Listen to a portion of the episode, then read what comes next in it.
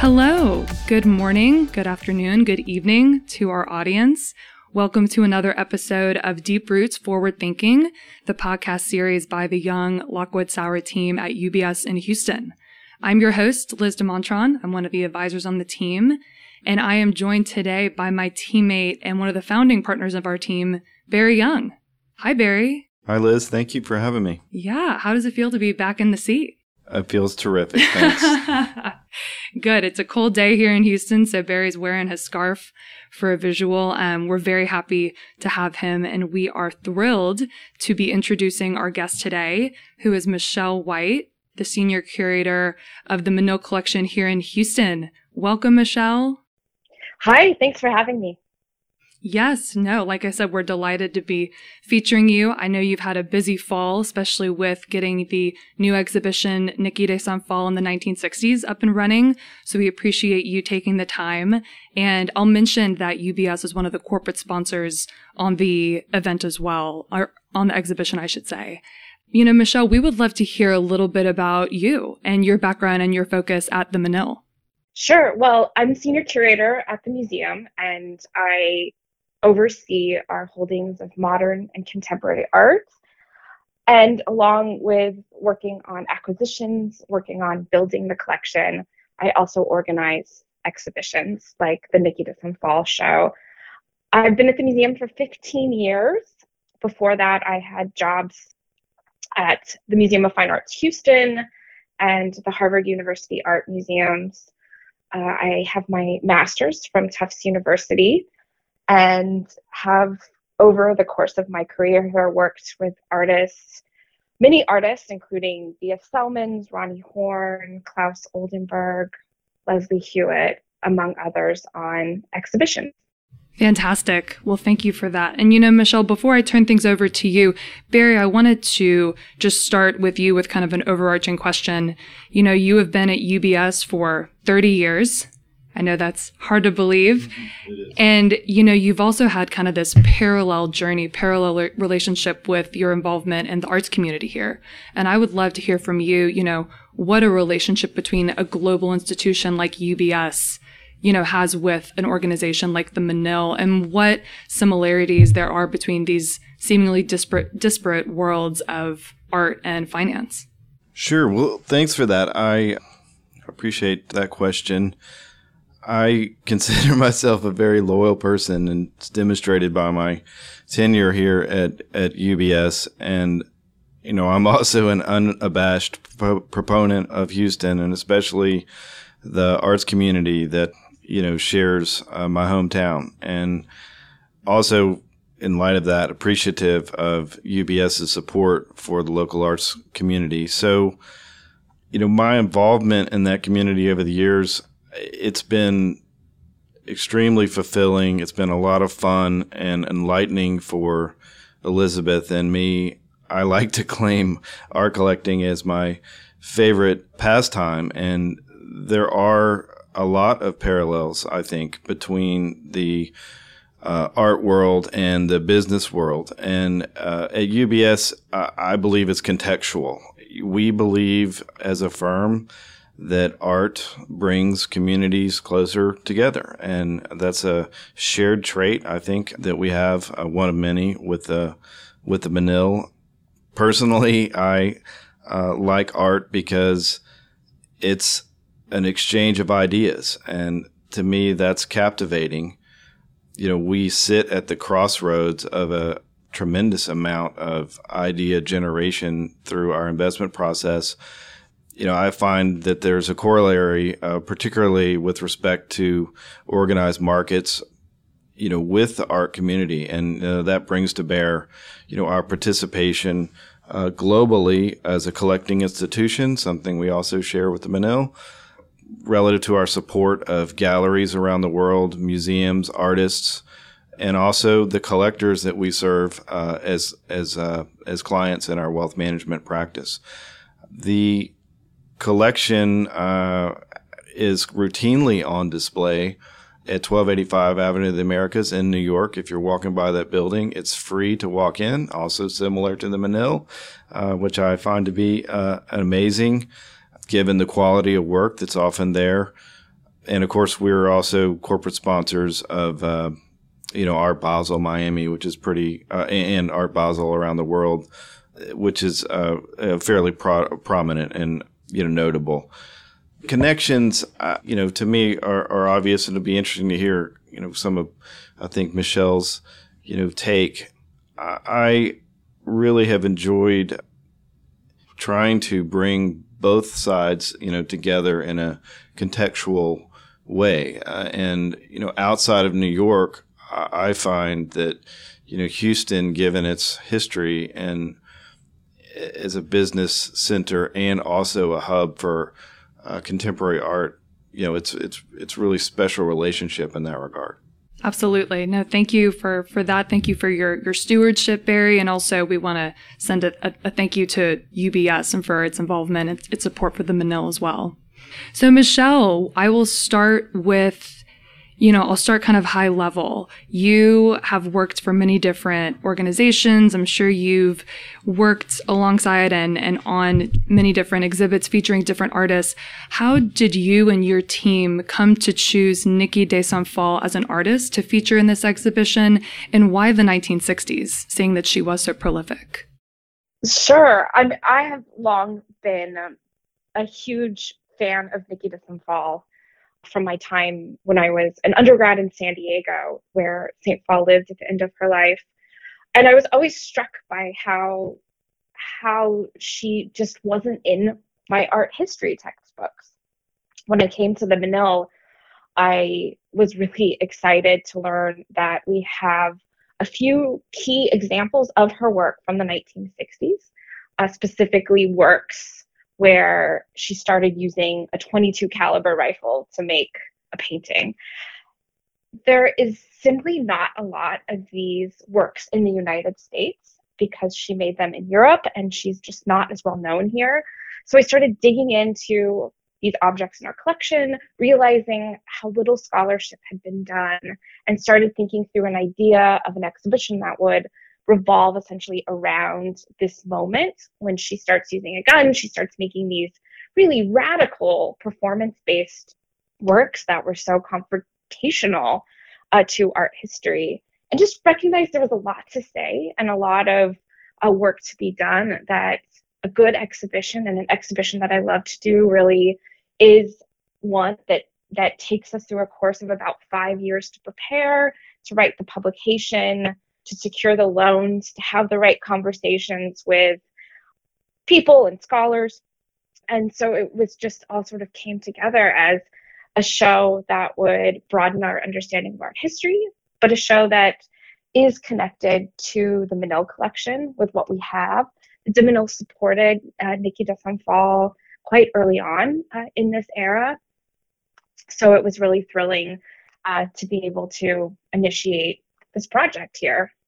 And we also felt, and you know, as we think about who do we show, what kind of artists do we pick for presentation, that we think a lot about the themes and ideas. And as Barry was saying, art is about initiating dialogue.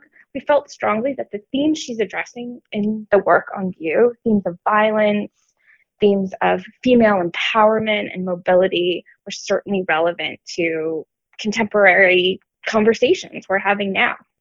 Absolutely. And you know, part of that five year process of getting everything up and running and all the brainstorming and conversations, one thing I'm sure that was discussed and implemented was the organization of the exhibition, which I found really interesting, both thematically and, and spatially. I would love to hear from you, you know, how a viewer should orient themselves in the exhibition when they're walking through it at the Menil. Sure. Well, when we were thinking about this decade in her production. This is really 1960 is when she really starts to make what's considered her mature work. And she begins by, as I mentioned before, making a painting by shooting a gun and letting that bullet, you know, splatter quite spectacularly pigment that gushes and splatters all over the surface. She starts doing this at the beginning of the decade, and it constitutes a really like robust production from about 1960 to 1963. So we decided to essentially within the organizational structure of the, design of the exhibition, devote half of the galleries to this aspect of her practice. And then the second half of the show focuses on how she began in 1964 to represent the female body with a group of sculptures known as the nanas. And these are sort of large, playful, joyous, athletic female bodies uh, and female representations in sculptural form that constitute the second half of the show. And as the cure, along with my co-curator of the exhibition, Jill Dawsey at the Museum of Contemporary Art San Diego, this was important for us that this exhibition and this structure where half of the half of the show are the shooting paintings, the other half are the uh, Nana figures, is that those two kind of sides of her practice, those two subjects or approaches to making, really are the kind of key breakthroughs of her work from from this decade. There's something uniquely Menil about that form and the permanent collection relative to ancient fertility pieces. Uh, is, is that something you could address? Yeah, I mean, that's certainly something, a type of object that St. Phalle was looking at. So those would be the, you could think of a figure like the Venus of Willendorf or these fertility goddesses that are are distinguished right by their round curving bodies. So yes, that is one of many references that St. Phalle was looking at when she started making uh, the nanas. But of course, she's also looking at the traditions of art history, where she's not just looking at the traditions of painting, right? When she's taking a gun and literally demolishing that tradition, she's looking at one of the most well known, well trodden uh, sort of representational subjects in art history, and that's the female nude, the female body that so many male artists have represented. And she's in many ways taking this well known icon of art history and giving this form a different type of agency. One of the things that I loved the most about the exhibition was the use of mixed media and and different types of information that was uh, available at the exhibition, like old editions of French Vogue and you know New York Times articles from 1965. And one of those articles in reference to the nanas said a line that I thought was interesting. It said, De Saint is not a feminist artist you know, period. And so I would love to hear from you. You know, this was done in the 1960s, this work, this newspaper article. You know, how much of the term feminist art is, is a label that we've retroactively assigned? well, what's fascinating about that is in 1960, the feminist art movement, as we have come to understand it and as it developed in the late 60s and into the 70s, just wasn't around in 1960 when she started making this work. So at the time, the historical context of making that statement, it was pretty different and not a kind of common way of understanding one's role as an artist, especially a female artist at the time. It's not a surprising response, and so many women artists have used similar language. Uh, but what we can say are historically, like we're looking at this work, this is about female bodies doing whatever they want. It's about female bodies taking up space in the world.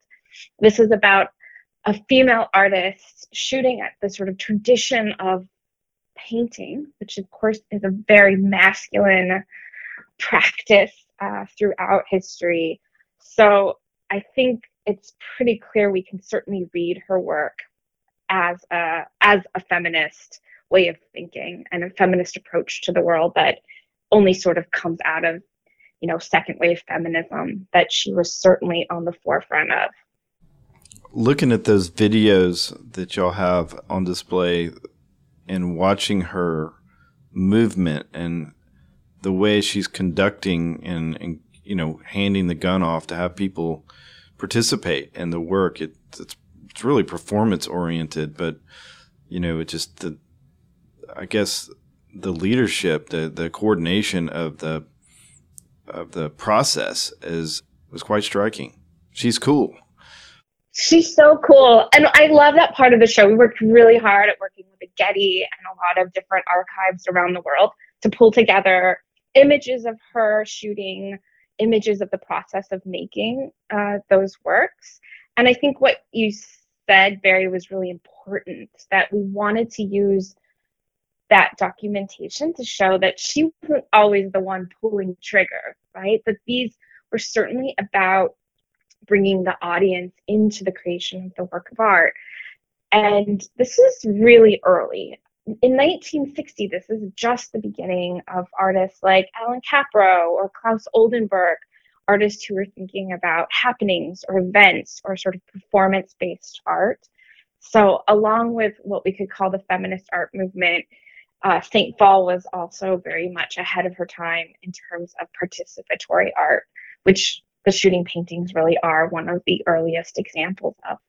You know, in these shooting paintings, there's obviously these bursts of Technicolor paint, but there's also these objects that are kind of mummified in plaster. And, you know, I would love to hear from you this juxtaposition of this idea of disruption. de said she loved the beauty of war and revolution, along with this idea of, of crystallization, right? Of some of these objects that seem kind of suspended on these canvases, suspended in time. Yeah, it's such a fascinating part of this work. And it's, as you know, going through the show, the, the surfaces of the shooting paintings are just encrusted with everyday stuff toys, religious kitsch. You know, you can see sort of parts of toilets. And even in one work, she's encrusted her own shoes into the surface of the plaster. And around those objects, then, is where she embeds these uh, containers or bags of pigments that she will shoot. So when the paint does kind of explode, it explodes on a whole field of objects and everyday stuff. So she's certainly within the tradition of what we now know as assemblage, where artists from this time are taking everyday stuff and using that in the work of art. And this, we may not think about it so much now, but in the 1960s, this was a really radical gesture of within this kind of rarefied tradition of fine art, you could throw in an old pair of shoes. So that that's and I love your word mummified, and that's certainly like how they feel, and these kind of relics of what was then the contemporary moment is so important to understanding uh, the importance of this work. Michelle, um, we could talk about Niki all day, and it's, it's love your descriptions, but I wanted to ask you more in line of you know the Menil at large. That 2021 is the 50th anniversary of the deluxe show, um, held in 1971, curated by Mrs. de Menil, among others. And I wanted to see if you could describe for us the significance of that show and talk about multiculturalism as you see it at the Menil and in Houston. And the reason I ask is because I think it speaks to a long history of addressing such topics in Houston and at the Menil. And uh, currently, it speaks to impact, uh, something that a lot of clients are focused on. Um, a lot of our clients are focused on. Right. Yes. So we are very excited that this is the 50th anniversary year of the Deluxe Show. This was an exhibition uh, funded by the Menil Foundation, and it was curated by an artist, Peter Bradley, and organized in Houston's Fifth Ward at the Deluxe Theater, which is still, by the way, a really active, wonderful uh, space. It's considered a groundbreaking exhibition because for the first time in 1971, it brought together a group of artists, a multiracial group of artists that were painters thinking through ideas of hard edge abstraction. And it really, for the de was a project that was, as you were saying, bringing together communities and using art as the, the vehicle to do this. Um, and it showed so many artists that have kind of since become such important uh, to us, to the Menil collection, and more largely art history including artists like Sam Gilliam, Ed Loving, among so many others. And it's just one of many examples, this project, uh, that is testament to, I think, how the de Menils understood the agency of art, that art and bringing people together was an activist gesture. And uh, specifically for the de Menils, this was just, again, one of many types of projects, initiatives that they used to address social justice, specifically within the civil rights era here in Houston. And we're proud of that history, and we certainly continue to think through how exhibitions can be used as a way to ignite conversations about uh, social justice, racial equity, among many other themes. Going back to the Niki de Saint show and bringing it full circle, you know, it's interesting that the the title of the exhibition is Niki de Saint Phalle in the 1960s, and it's true. When you're in the exhibition, you're watching videos where Jane Fonda was in the audience in one of de Saint Phalle's shootings in in Malibu, and you feel like you're kind of transported. But what do you find so timeless about the artist, and and what can we take you know, into 2021?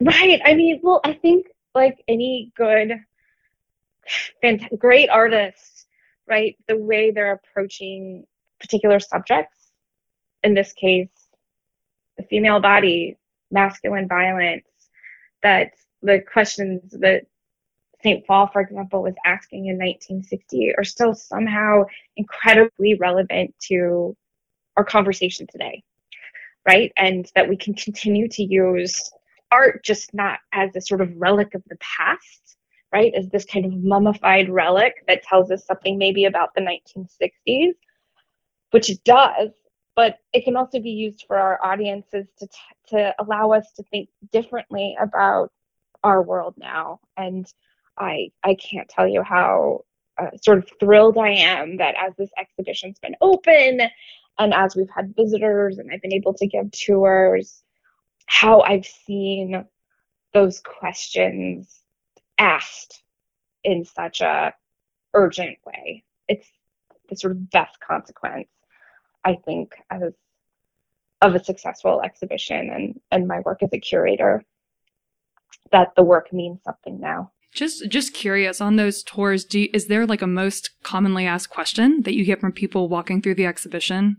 Ooh, that's a good question. Everyone seems to have quite a hunger to learn about the process, how she shot a gun, how the works were constructed, which as you know, going through the exhibition, it's an incredibly fascinating part of looking at this work because the artist gives you these very interesting clues that allow you as a viewer to kind of maybe figure out or try and figure out how they were made and what kind of objects and materials were used. So I'm I'm finding that's a really uh, interesting uh, point of conversation as as I'm walking through the exhibition with with our audiences. And of course, if you've been to the show, you know that we conclude with models and documentation of one of St. Phalle's largest nanas. This was an 85 foot long nana installed in Stockholm. It no longer exists, so we brought together a model and these like very cool uh, archival images. And this is one of her most sort of infamous works of art where at the museum, at the Moderna Museet, you entered the Nana by passing through her open legs. At the time in 1966, it was a total media sensation, but it really kind of represented how St. Phalle wanted these figures to be so sort of commanding and strong and fill space and make a statement.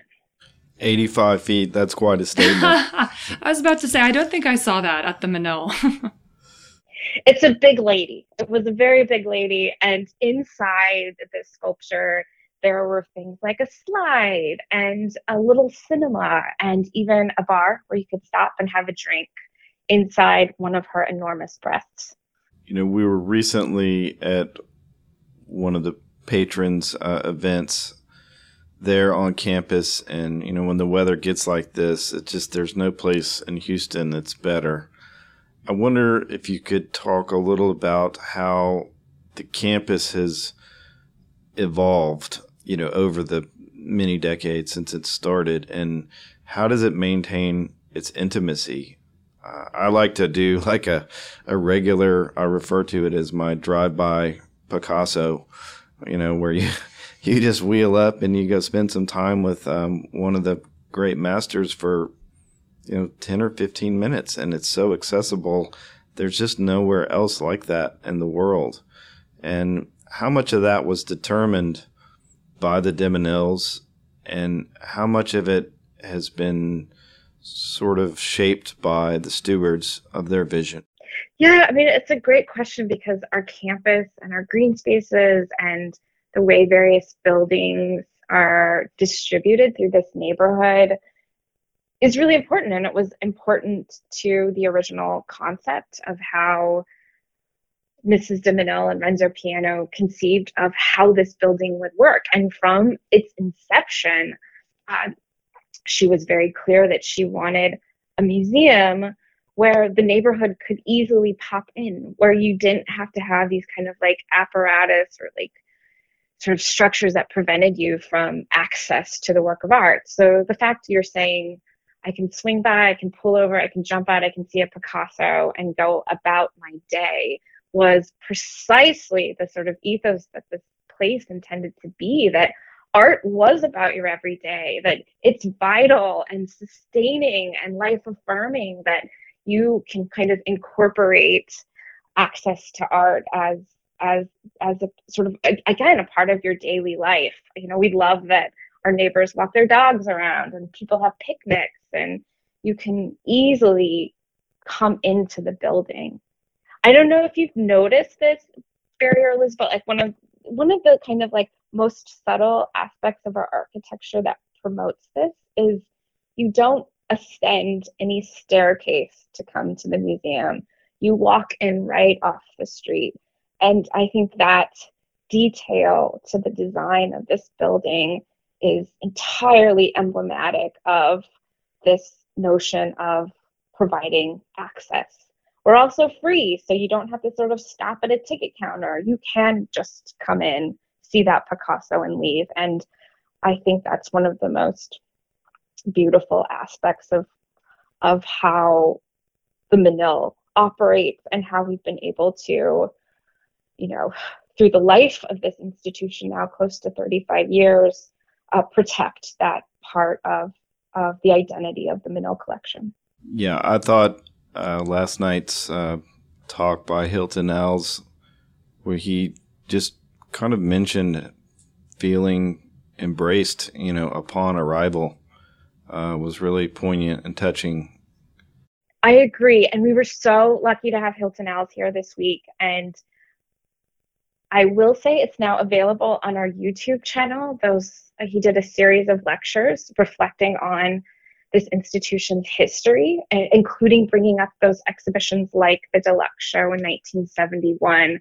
So if you are interested in learning more, it's easy to find on our YouTube station. I'm glad you brought that up. Those were those were two amazing. Uh, well, it was a two part lecture, but two amazing talks, and you know a lot of history that that I knew, but some anecdotes that I didn't really understand as well. And one point that I liked so much was the comment about the de evolving from an old world sensibility into a new world sensibility. And doing that in proximity of Houston in a lot of ways is the story of the city.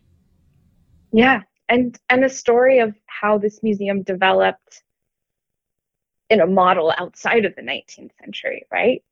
That allowed this place to become what it is and and sort of almost be a museological experiment for things like access and questions around how to present and exhibit a work of art.